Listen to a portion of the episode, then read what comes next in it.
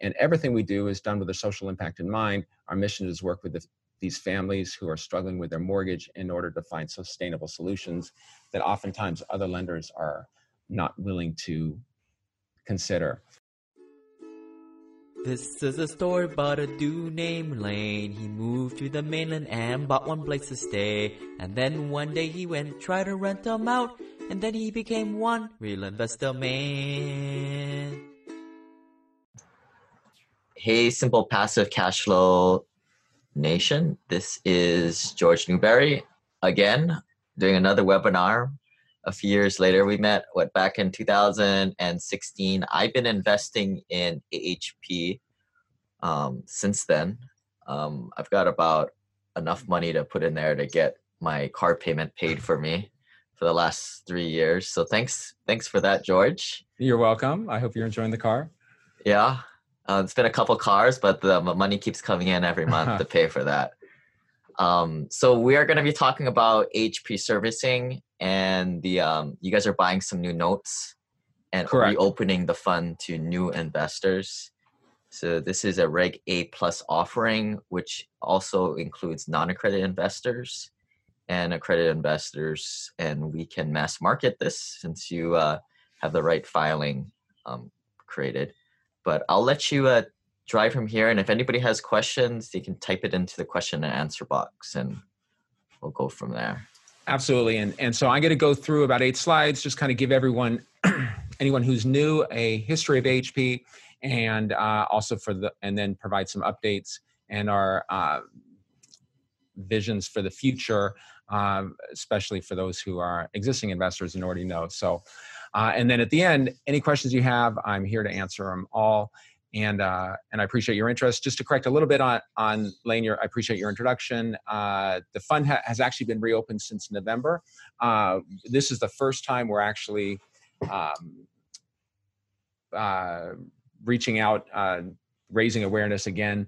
Uh, in order to, because we see a new, we have a pool that we're trying to close next week, and there's a couple of other pools that we are working on for April.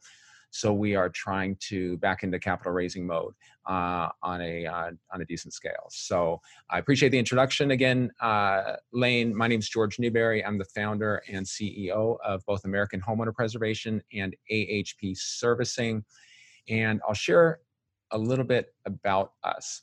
Uh, so American Homeowner Preservation, we started 12 years ago in 2008. Uh, we're a nationwide purchaser of non performing mortgages, particularly those secured by homes in low to moderate income neighborhoods.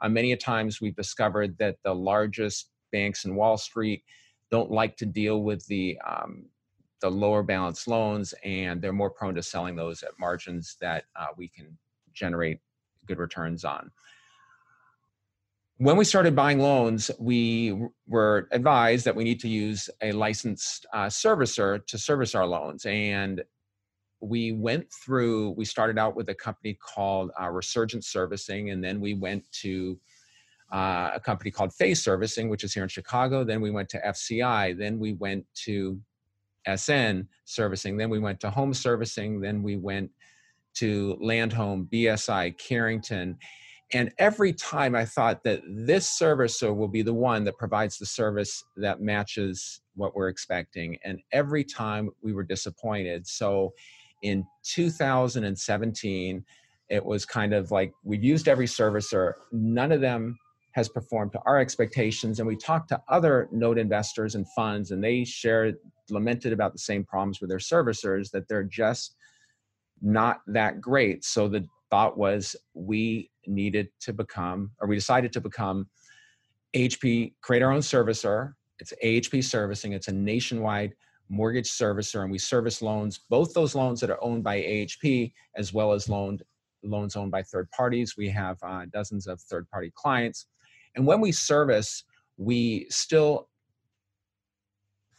are executing the same vision we had originally, which is to treat homeowners to treat homeowners with respect and to especially in low to moderate income neighborhoods where many a times wall street kind of um, neglects uh, the needs or the customization uh, of workouts uh, for them we've strived to deliver solutions that homeowners find very favorable, but that also generate solid returns for investors. And uh, over the years, we've keep kept thousands of homes in their thousands of homeowners in their homes. We put thousands of vacant homes back into service. We've extinguished hundreds of millions in e- negative equity, and today millions of dollars annually are being saved by homeowners on their payments as a result of AHP's intervention. Uh, here's the timeline. Yeah. Well, let me started- let me Mhm. kind of just just so we don't lose any investor Sure. you know what so what george and his team does is they buy mostly non-performing notes so we all those of us who are homeowners you know you have a mortgage and that is paper. So investors can actually sort of buy that paper from the bank who originates that paper. In some cases i don't know how much percent of the time they go non-performing. The, the person is sort of naughty and doesn't pay their bills and it be, turns into a non-performing note. And that is where someone like george can go and buy them in huge lots i mean how much is this next lot you're going to buy like how many millions This, this, yeah, it's a few million dollars, but it's higher value homes. So it's 27 loans uh, totaling about $8 million in debt. so they're going to buy it at a huge discount and what george does with his service you heard that word earlier servicing company the servicers are the ones who call the homeowner and say hey man you know you're you're behind on your payments. What's going on? You know can we come to work on an agreement? Since we bought it at a discount there might be some margin for um, you know keep you in that home and you maybe we lower your payments or work something out. So it's kind of a win-win situation all the way around. And we're also you know investors in the fund. Of course they get theirs too. So That's great. I appreciate, uh, Lane, you sharing that. Sometimes it, I get in the thick of this and I, I forget it. People don't realize a lot of thing. Uh, a lot of people, it's difficult to imagine initially that you know somebody owes Chase Bank hundred thousand dollars, and Chase Bank decides to sell that loan for fifty thousand dollars for whatever reason, and that's not uncommon. Now the question is, what happens to the other fifty thousand? It's still due from the homeowner, but Chase has written it off. It's it's gone to them, uh, and now we bought it for fifty thousand, and we can. If the homeowner wants to stay, we can uh, provide a modification uh, that oftentimes can reduce the principal, can forgive some of the delinquency, reduce the uh, the mortgage payment, and still generate a good return because we bought it for 50 when they really owed 100. Uh, and the same is if they don't want to stay the home in the home or it's already vacant, we try to track them down and offer them cash for a deed in lieu. And when we get that, then we sell the property. And you know, if we're buying, they owe 100 and we're buying it for 50, it's probably worth 90 uh you know the home's worth 90 so actually more commonly they owe 150 it's worth 100 and we're buying it for 50 so the discounts are pretty substantial. Uh and and that's because people banks are looking at it okay if we spend a year or more to foreclose on this and spend all these legal fees and taxes and other holding costs those are going to cost us this plus time and effort it's better just to take some take those losses now and reduce it and uh, and sell it to AHP or any of the other number of funds that, that buy these types of loans now, to give you the history, when we started in 2008, we were actually a nonprofit organization. We received our uh, 501c3 from the IRS. We would advocate one by one for the homeowner with their different lenders. And we discovered that the lenders and the servicers were not quick to resolve uh, these loans, not quick to respond to requests. Oftentimes, requests that were very fa- provided favorable outcomes for the lenders. So that led to us uh, becoming a for-profit and deciding to buy these mortgages, so then we could control it. So the banks regularly uh, sell mortgages, oftentimes in large pools, and it could be banks, hedge funds, other lenders. And they'll sell those loans to us, and then we we would buy the loans and then reach out to the homeowners through our servicer. And uh, initially, we started a hedge fund it was accredited investors only. It was Reg D, um, fairly simple to set up, and we would raise money from friends and family. We couldn't advertise, we couldn't even really speak to the media, and that's what we did initially, and that went well. But when I heard about crowdfunding in 2013, I said that's a great way to expand our audience. So we started using 506c, which allows us to generally solicit mar- and essentially market the um, the offering go on Lane's podcast, Simple Passive Cash Flow, and and share the opportunity freely. And we started doing that in 2013. But there was one big restriction was that even though we could tell everybody about what we're doing and market our fund, we could only accept investments from accredited investors. And we had a lot of non-accredited investors come to us and they would sometimes even show up in our office with good sized checks and we could not accept it so that was frustrating and uh and but when we heard about regulation a plus which allows us to crowdfund from not only accredited and non-accredited credited we promptly engaged an attorney to go through the SEC qualification process and in 2016 we were the 16th company in the country to raise money utilizing regulation a plus opening this to non-accredited investors. Uh, that grew a lot. In our first month of operation, this is the 2015 A Plus Fund, we raised about half a million dollars. By the 24th month, because the SEC allows you to, to raise money for 24 months, the 24th month, we raised over $10 million. So in one month. So it went from 500,000 to $10 million in two years. So it grew, grew, and grew. Uh, this was so that fund closed 2015 a plus closed in uh in may of 2018 and that was the fund that i joined in initially that's um, when we first met lane correct and i've been investing ever since. And i just want to say that, that the reg a plus offering is really cool because now you can bring in non-accredited investors. And as you were a non-accredited investor at one time george i mean mm-hmm. you can it, how do you get yourself how do you get yourself over a $1 million net worth when you're investing in garbage investments right? Like and that's the frustrating part and you're not allowed to invest in most deals until you are and no it's, it's very frustrating. It, it's a uh, and especially today.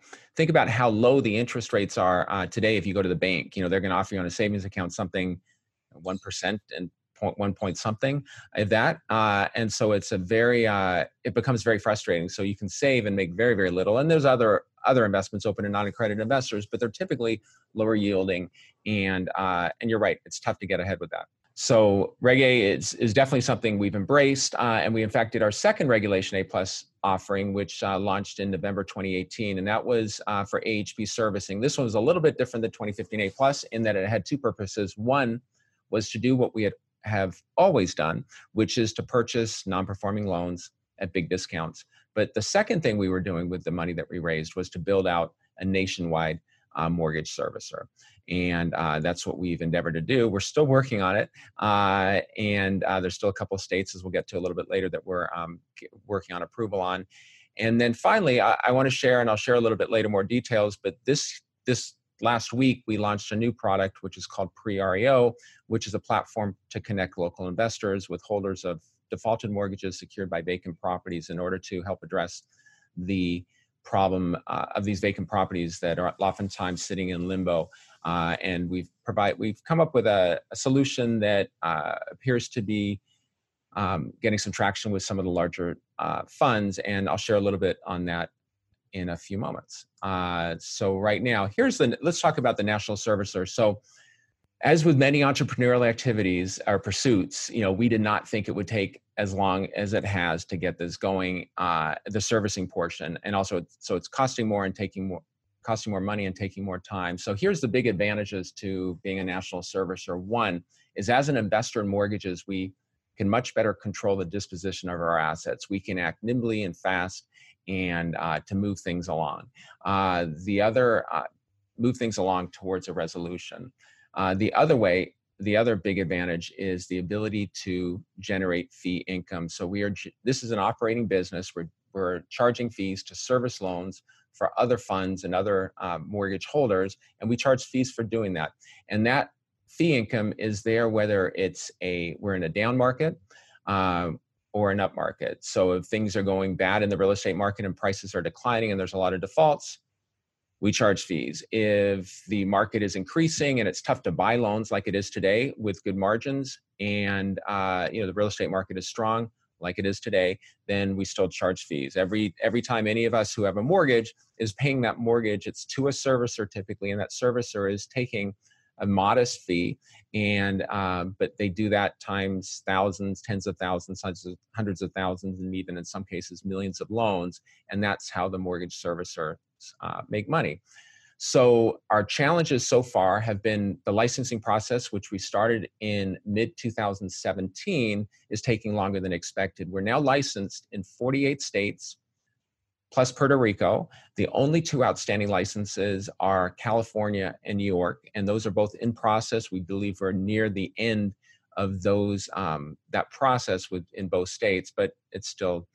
Um, I wish it were today. I'm hoping it's going to be in the next 30 to 60 days. Uh, and this is a startup. We're a startup mortgage servicer with costs that are front loaded. We invest. We've signed a contract for almost a million dollars on our servicing technology and a number of other personnel costs um, that uh, and other vendor costs in order to get this set up. So it is costing more and taking more time than expected. But the upside is we have a management team that we've attracted some of the top talent in the industry. The most recent hire started this week. He just came from Goldman Sachs. And so people are leaving much bigger companies to join AHP because they, they believe in the vision and they can see a roadmap where this company is uh, very successful. Uh, we are transitioning to Black Knight servicing technology. This should go live next month in April. Uh, and one of the, the impetus for this is some of the larger, I should say, most of the largest servicers in the country are using Black Knight uh, technology. Now it's cost, it was cost prohibitive when we started, uh, but it's something that we've found is essential to us going forward if we want to scale as a servicer because many of the biggest funds in the country are using servicers that have Black Knight. They've built different integrations with Black Knight. Uh, even the regulators prefer Black Knight just because it's something that they're familiar with. So we made the decision to to move to Black Knight, and getting uh, those final two state approvals should open up. Uh, we should be able to get a lot of larger funds to say we're going to service with AHP. Uh, the other component to growing is getting government approvals. So we don't just service these distress loans like we've historically been doing, but we can also uh, service loans backed by the VA, FHA, Fannie, and Freddie. So we did recently get our VA approval, so we can now purchase and I'm sorry, we can now service and purchase loans that are backed um, by the VA, and we're also working on getting the same uh, designation for FHA, Fannie Mae, and Freddie Mac. Uh, finally, in December, we were uh, designated a min- minority owned business.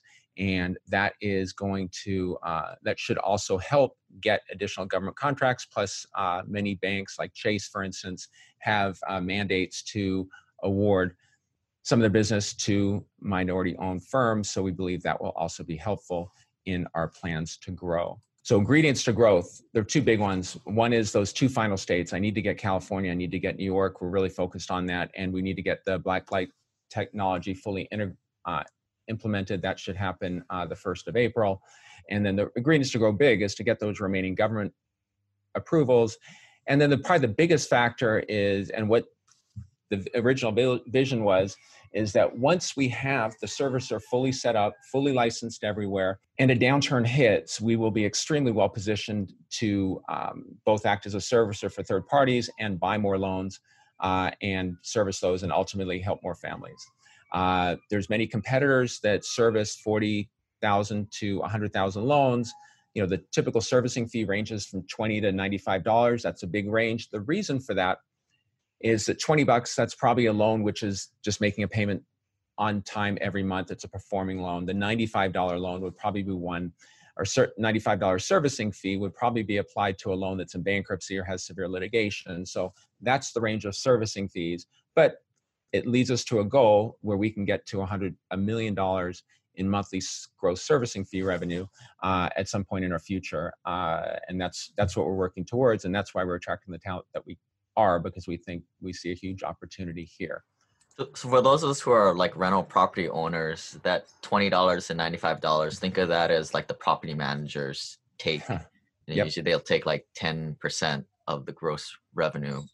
They'll also take half a month, a full month's rent of a new lease up fees too. So don't forget about that. But is that like is there a certain percentage that normally is of the mortgage they bring in or the uh, so lots of times on government loans, for instance, it's 25 basis points. So if the mortgage is um, you know $100,000, they're probably getting $25 $25 per month on that loan. Uh, as an example, uh, with distress loans, there's usually no monthly payments, so it's typically just a, a set fee, which could be you know, often 40 to $95. So that, that's what we see as the opportunity. You know, we we've served with um, I mean, we currently in New York, for instance, we have loans that we own in New York, but we can't service them ourselves. So we use a third party, which is called SN Servicing. Our understanding from them is they service about 40,000 loans. And, uh, and then Fay Servicing is in our building.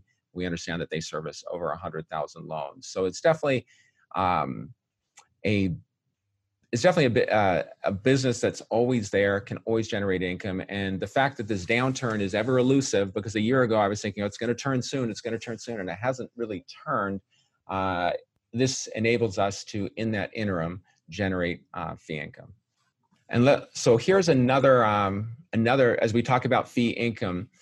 AHP 2015A Plus purchased a lot of loans in that were backed um, by that were first mortgages backed by vacant homes, particularly in judicial foreclosure states. And this would be a state like New York where it could take two to three years to foreclose, even if nobody's fighting the foreclosure. It's just the process takes forever. So there's a lot of incentive to find the borrower and make a deal, but sometimes that can't happen. The borrower may have passed away. The um, there may be a second mortgage which doesn't want to make any kind of settlement deal, so you have to complete the foreclosure to get title of the home. Uh, it could be a divorce; both parties don't don't agree. So any of those situations leave these vacant homes sitting in states it could be new york ohio illinois indiana florida uh, there's many other judicial foreclosure states where it's going to take a year plus to foreclose.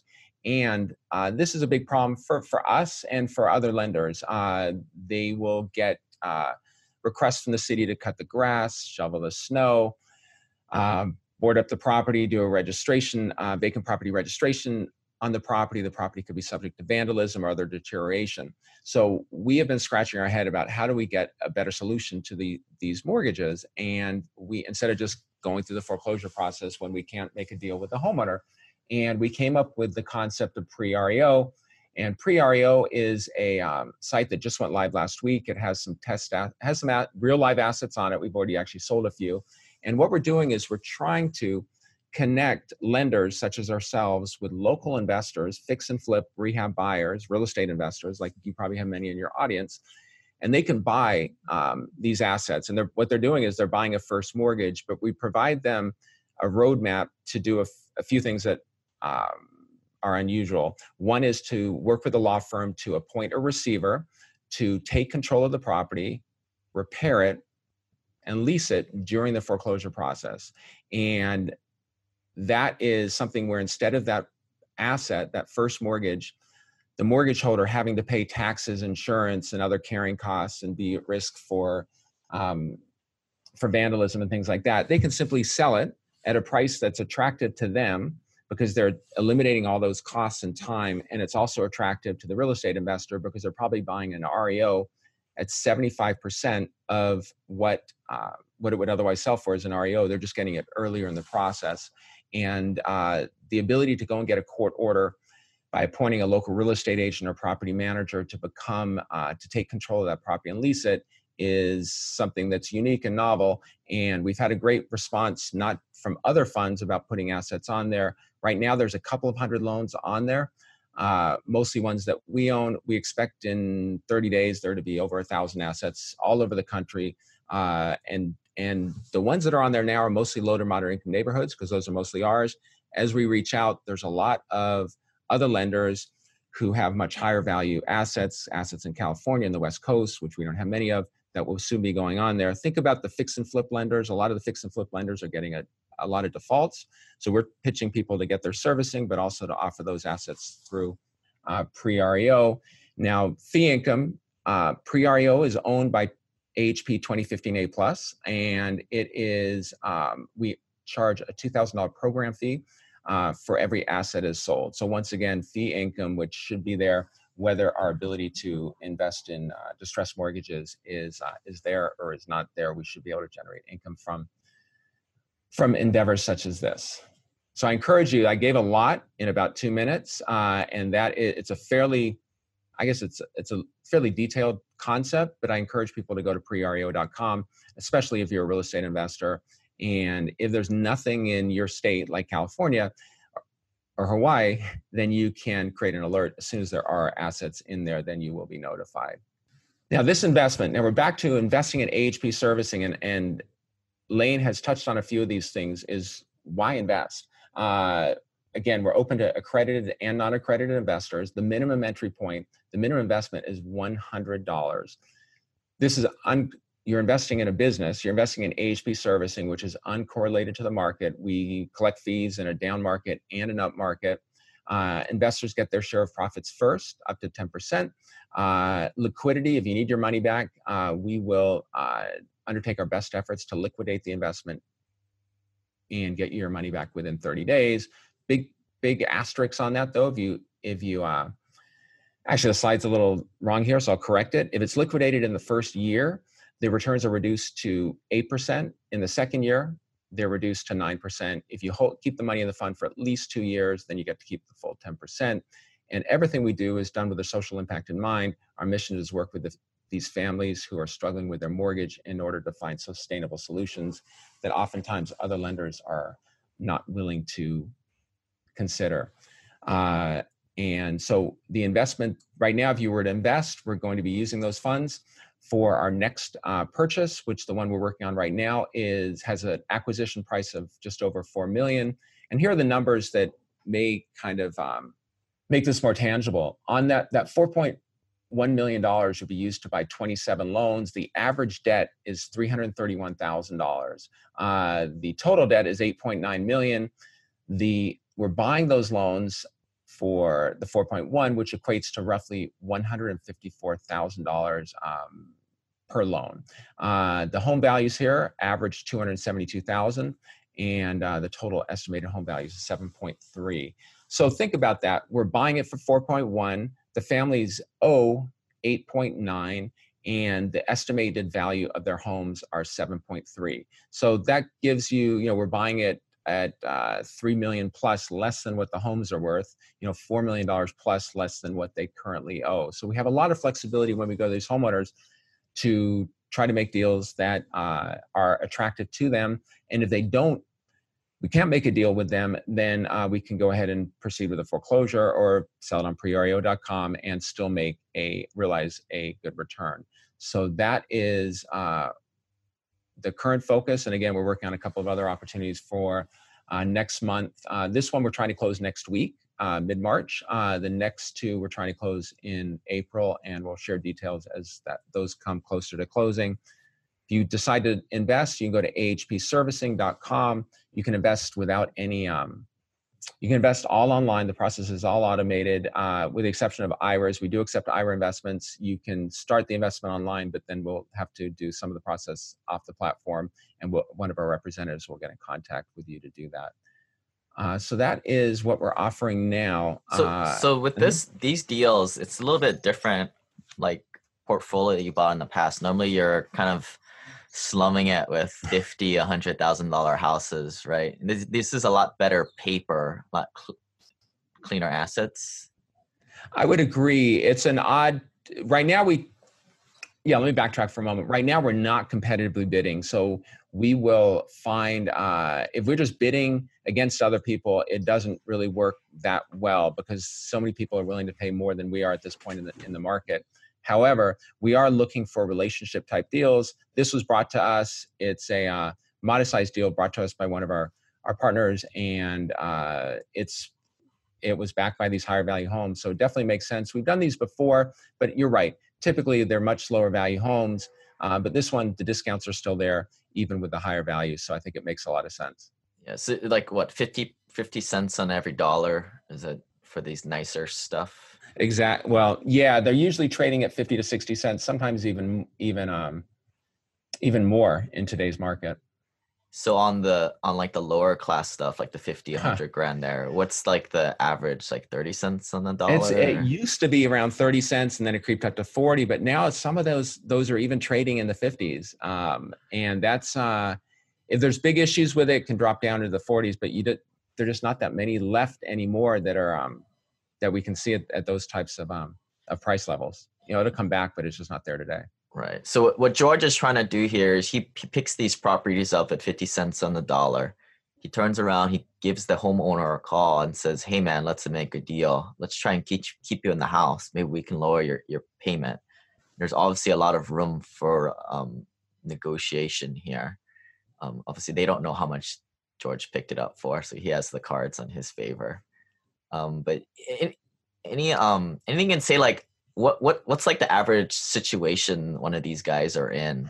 You know, like what's it could be anyone from losing a job, a divorce, a death in the family. Um, like how how late are they behind? Like what's the kind of the profile? I guess? Yeah, it's oftentimes a year or more behind. So many of these are severely delinquent. They didn't just fall behind a couple of months ago; they're severely delinquent, and uh, most of these will be in those judicial foreclosure states where it takes a while to foreclose, which is why the lender is uh, is looking to sell them at, at a decent sized discount.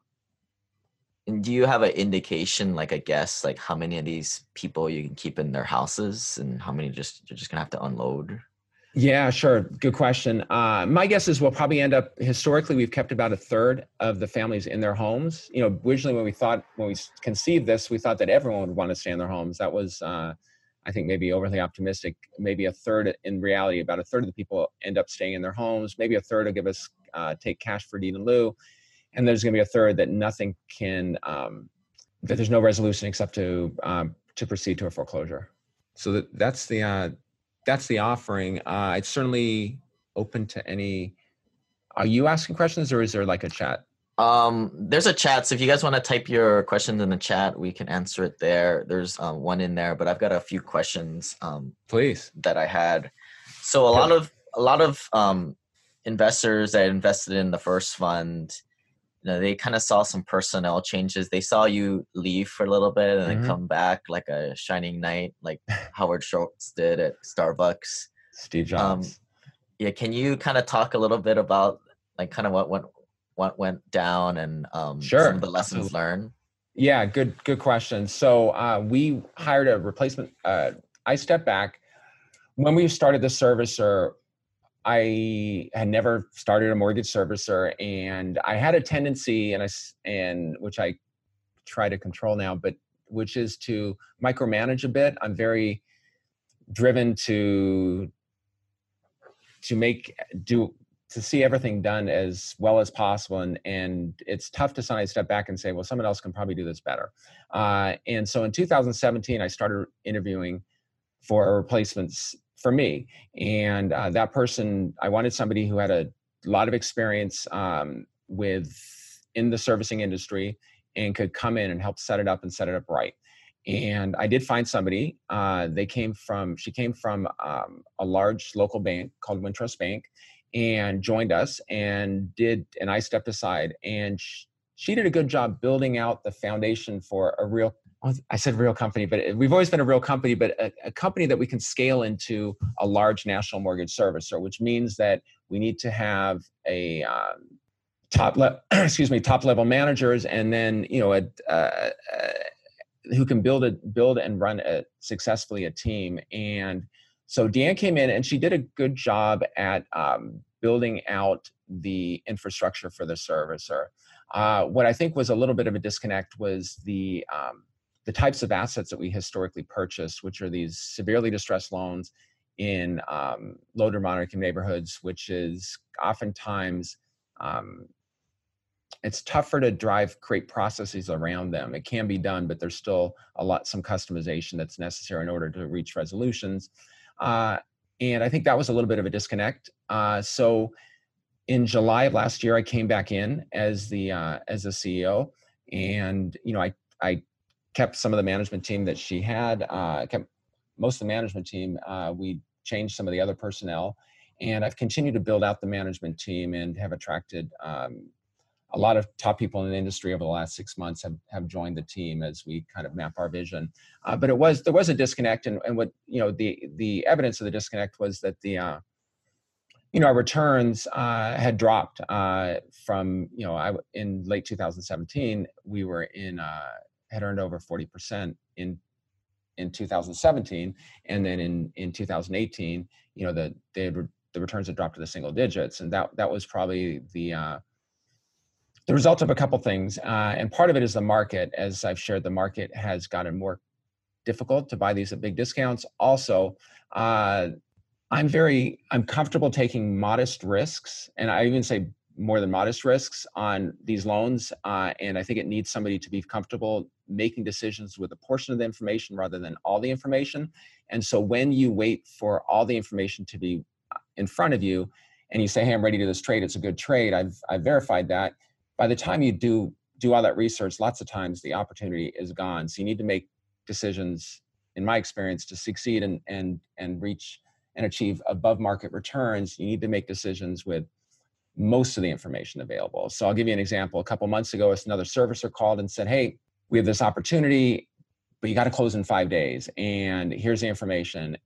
And it was clearly a great deal, but most other funds or investors in these will not be ready to close in five days because it's just not it's just too fast to move they're not able to get all the reports and check all the boxes that they would normally do and so i think prior management would have had a challenge getting that deal done now that deal clearly made a lot of sense we did it and uh, into hp servicing. So we'll con- so we look for those opportunities especially because today's market is it's difficult to find these types of deals. So again we're not competitive bidding.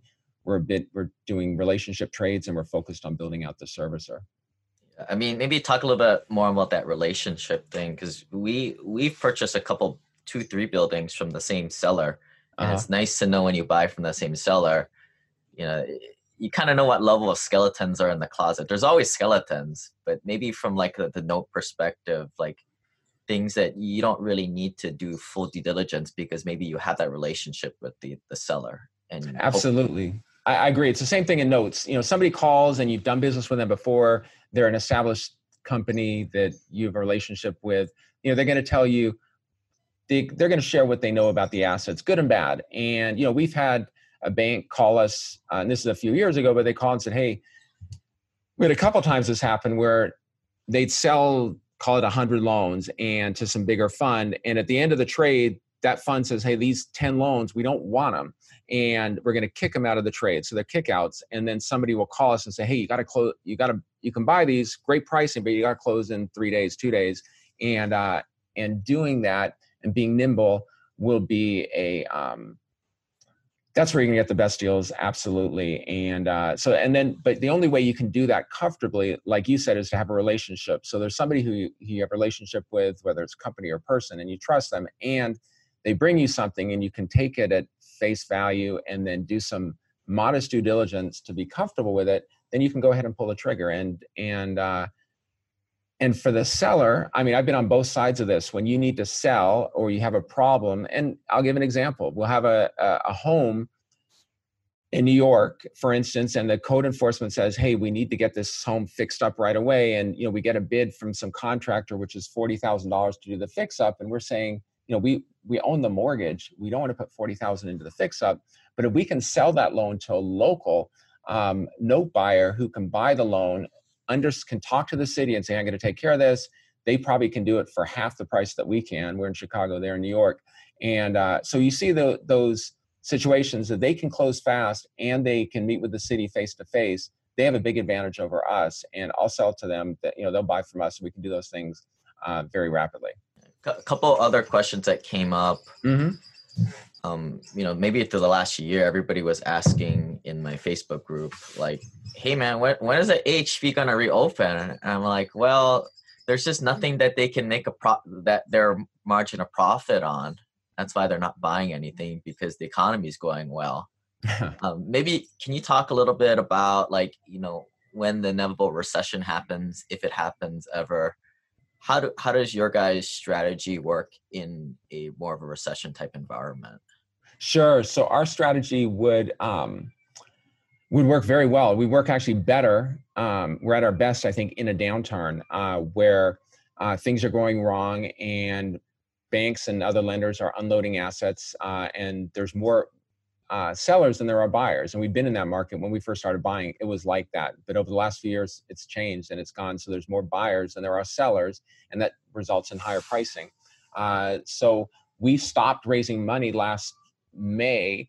Uh, and the reason we did is because we were being very successful raising money, but we weren't deploying it fast enough. And here's, you know, that that's a big drag, has been a drag on our last two years of returns, is when you have money sitting, you know, in the bank or in escrow and not deployed earning money, then that's a problem. Uh, and so that has dragged returns. Right now, I'm comfortable running with a very low um, cash amount. I mean, right now we have hmm, probably several hundred thousand in the bank, but you know, I'm okay as as it goes down. Whereas others may want, hey, we want a minimum of of a million or whatnot.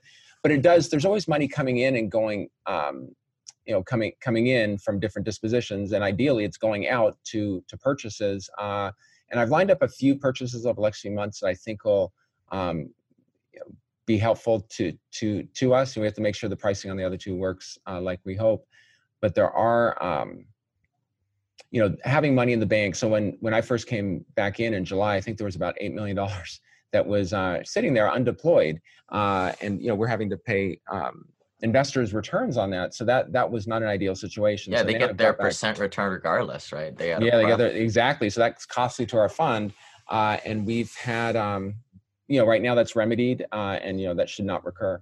What, what's what's your what is like the band that you like to stay between, like in percentage wise of cash reserves, or is there like a magic number you try and stay around?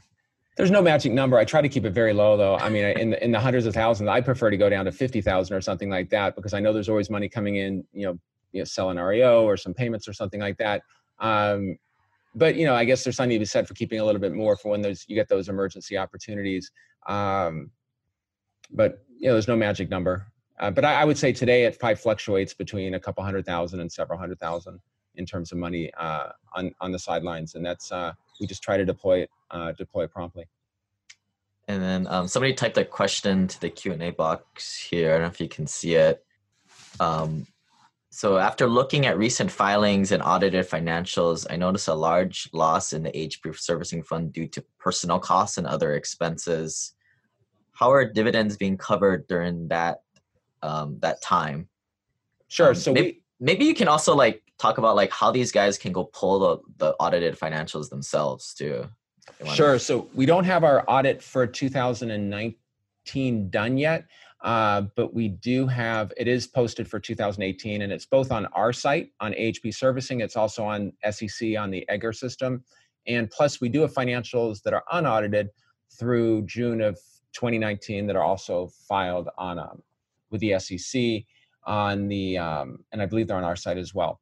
The audit for 2019 is in motion, should be done sometime next month, April. Um, you know, also, you know, the next question any investor will have is when are my K1s coming out? And we're trying to get all those out um, by next week. Uh, so that, but the question about personnel costs is that we, um, I mean, this is front loaded. This is a startup. We have attracted a lot of talent, and that talent costs money, and that's really what I think is going to drive us as a business going forward. The servicer, the costs we're still generating uh, hundreds of thousands of dollars a month in or hundreds of thousands of dollars in servicing fees so there's a lot of um, servicing fees being that were generated last year and the um, and that money is used in part to pay personnel costs but those personnel costs and those other fixed costs our office our technology all those are at a certain level today and we have a few thousand loans. Now, once we um, you know get to five thousand or ten thousand loans, then those costs should will probably increase, but modestly, whereas the income should increase significantly. And that's almost like any business. Uh, so that is right now that question, and it's a it's a good question, but that's because we're paying a full team, a full management team, and other other support staff.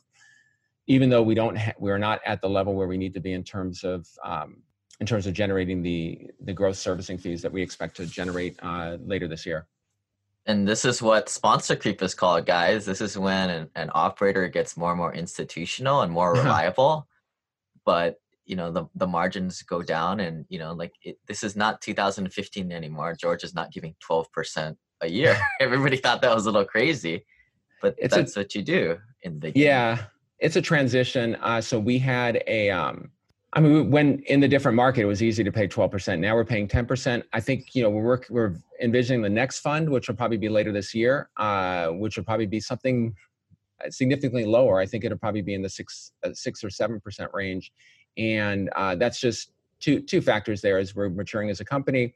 And it also is the, you know, the environment today. It's tough to deploy and, and earn the, the double digit returns like we used to as easily. And also it's, um, also just the market i mean the the the rates keep dropping and you know it's should be competitive. We think to offer six or seven percent on our on our next offering. But right now, the current offering is ten percent. That's going to going to stay, and uh, and we'll continue to, Yeah. to pay it. So if you guys are, you know, back in the day, a few years ago, when you guys were paying twelve percent, how much you guys are making? What about forty percent return on investment? We we did, and, and you can check back on our prior audited financials. In 2016 audit and 2015 A plus, we earned over 39 percent. In 2017, we earned over 40 percent. So those were just extraordinary returns. Uh, great years. Uh, you know, then as you can see, we we grew and we institutionalized, and the returns dropped. And there's many reasons for that. Uh, and we right now, my target is to get uh, get us back into the high teens or maybe low 20s. I don't think in as long as current market conditions continue that we are going to be able to get back into the 30s and 40s on any kind of scale in the um, in the foreseeable future until there's another downturn and then it you know becomes plausible. I think AHP is a great way to kind of dip your toe into more of an institutional fund getting there, and um, monthly payments are great for uh, if you have a reluctant spouse. They, they get that you get that instant feedback. In terms of liquidity, as George said, you can sort of take the money in and out as um, as they allow. But I would say like this is not a bank account. You can't. This is a, a note fund that they need to they need their money to working in sort of illiquid assets. Um, you guys try your best to to liquidate people, but I'll say say it, and maybe you can say it nicer after No, it's a- George. But It's absolutely right. It's absolutely right. We try to redeem. You know, someone makes a. I think we're current. All redemptions as of uh, you know probably through last week are redeemed. Uh, we're probably taking anywhere from two to four weeks on average to process redemptions. Uh, so we do our best efforts to do it within 30 days. But like you said, these are liquid assets. You know, we close the month. There's a lot of sales or closings on the last day of the month. You know, I think we distribute we we um, did a lot of process a lot of redemptions the early part of this week. So that's what eh, there's a timing fluctuation. What we're not going to do um, is to sell assets just to meet redemptions. Uh, but again, we've done that. We've been offering the redemptions uh, since we've been doing Regulation A plus, and uh, you know I, I think uh, we've done a pretty good job about keeping them, um, doing them as timely as possible. And when someone calls in and says, "Hey, I got a I got a closing next week. I got to get this money back," you know, we've always done our best to accommodate that. yeah, I, I mean, I think in terms of like liquidity, being able to take your money, um, if you run into an emergency, um, what you guys invest in with distressed notes with the huge margins, and then the rate return, I don't think you guys, you guys can be beaten um, at this point with this sort of the goal of your, this Mhm. part of your, part of your portfolio. Um, Yeah, especially with the with the redemption. I mean, you touched on it. That makes it very attractive to people, and I I know it started because because uh, uh, an investor said, "Hey, can you know I, I just sold a big apartment building. I don't have another place to put the money. Can I give it to you? But I need to know that if I give it to you, then or invest with you, then if I find another deal, I can get it back." And that was the genesis of of offering this this 30 day redemption um, request, best efforts.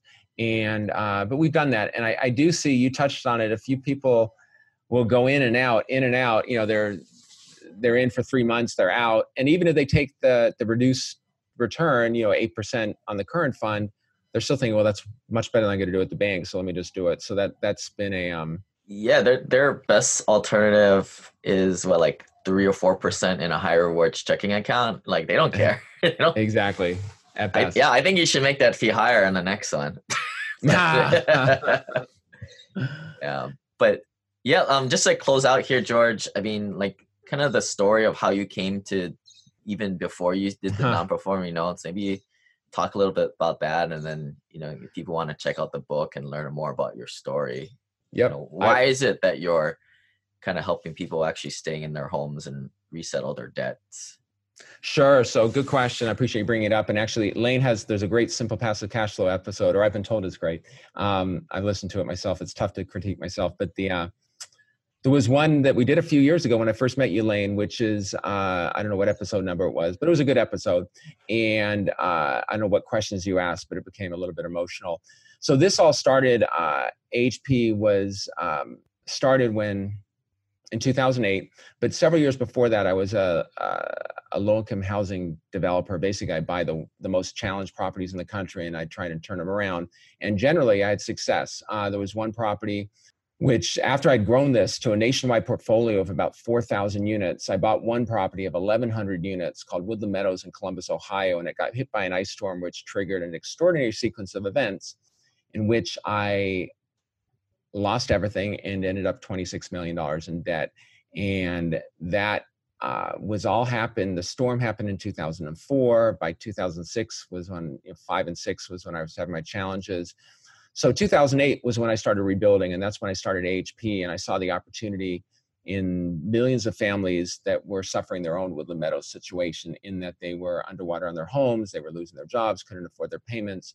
And you know, I learned from my experience that by offering a uh, a solution that's not like send me your tax returns let me see what kind of deal we can give for you we we actually send letters to homeowners we still do it today where we say we own your mortgage, you owe a 100,000, but we'll take a discounted settlement of 45,000 or your payment is 800, we will drop it to 500, you owe 20,000 in delinquent payments, we'll take 2,000. Uh, and if you make these concrete offers to people in distress, it's tangible. They can say, "Hey, I can do that," and they they respond instead of, you know, send your tax returns and paycheck stubs and all that stuff, and they get in a dance, which many times they don't think that they'll get out of. Uh, so that that's that informed us and i think is what gives us has continued to give us a big advantage even today as a servicer we employ many of those tactics for not only the loans that we own but also the loans that are owned by third parties so the book is burn zones so i, I wrote a book to explain everything um, to investors about uh, potential investors and everybody else about you know what happened and uh, it's called burn zones it's on amazon actually as a simple passive cash flow listener if you send uh, Lane your mailing address, then he'll get that to us and we'll send you a free paperback copy of, uh, of Burn Zones. But check it out on Amazon or, um, or request it from Lane and, and we'll get you a copy. And if you guys want to go back in the archives, podcast number 32, 34, listen to George talk about his uh, struggle from going $28 million in the hole and the fight to get back to even. Listen to uh, grown man almost cry. Oh no, it wasn't that, that bad. It wasn't that bad. I don't know what you asked, but it turned out to be. I mean, it was a good. It, it touched on a few things that were was. Yeah, a, made me made me feel uncomfortable. I don't like emotion. Oh. No. yeah, good thing we didn't do video back then. Yeah, agreed. That. Yeah. All right, guys. Well, um, yeah, if you guys want that book, shoot me an email with your mailing address, and if you got any questions um, first, check out the info page. I mean, we've probably done like three or four of these webinars like this at simplepassivecashflow.com slash AHP. But uh, if you guys want to invest, go to www.ahpservicing.com. And uh, anything else we missed, George? No, I think that's it. That was uh, any any questions people have, you know, reach out to us or um, you know, email info at ahpservicing.com or give us a call at 866 AHP team and we're more than happy to answer uh, any questions you have. Uh, but we appreciate everybody's uh, support on an ongoing basis, and new investors. You know, we, we hope that you uh, consider uh, investing with us. All right, thanks, George. Thanks, All right, everybody. thanks, Lane. See you later. Bye. Bye.